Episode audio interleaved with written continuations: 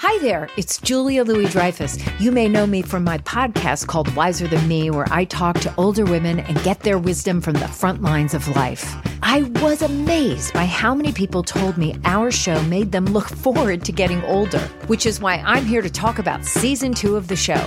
Sally Field, Billie Jean King, Beverly Johnson, Ina Garten, Bonnie Raitt, just to name a few.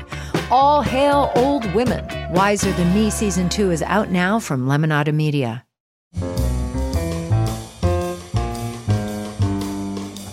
It's Merriam-Webster's Word of the Day podcast for May 17th. Brought to you by Merriam-Webster's Unabridged Dictionary Online, America's largest dictionary, now continuously updated. Learn more at merriam-websterunabridged.com. Today's word is hector, spelled H E C T O R. Hector is a verb that means to play the bully, to swagger. It can also mean to intimidate or harass by bluster or personal pressure. Here's the word used in a sentence from the Los Angeles Times by Michael Hiltzik.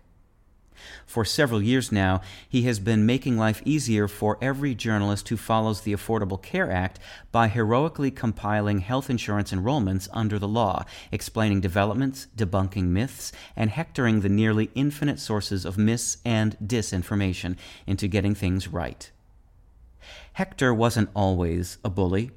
In Homer's Iliad, the eldest son of King Priam of Troy was a model soldier, son, father, and friend, the champion of the Trojan army until he was killed by the Greek hero Achilles. How did the name of a Trojan paragon become a generic synonym of bully? That pejorative English use was likely influenced by gangs of rowdy street toughs who roamed London in the 17th century and called themselves Hectors. They may have thought themselves gallant young blades, but to the general populace they were merely swaggering bullies who intimidated passers-by and vandalized property. By 1660, Hector was being used as a noun for the sort of blustering braggarts who populated those gangs, and as a verb as well. With your word of the day, I'm Peter Sokolowski.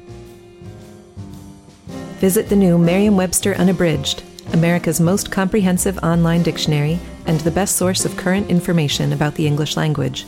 Get started today at merriam-websterunabridged.com.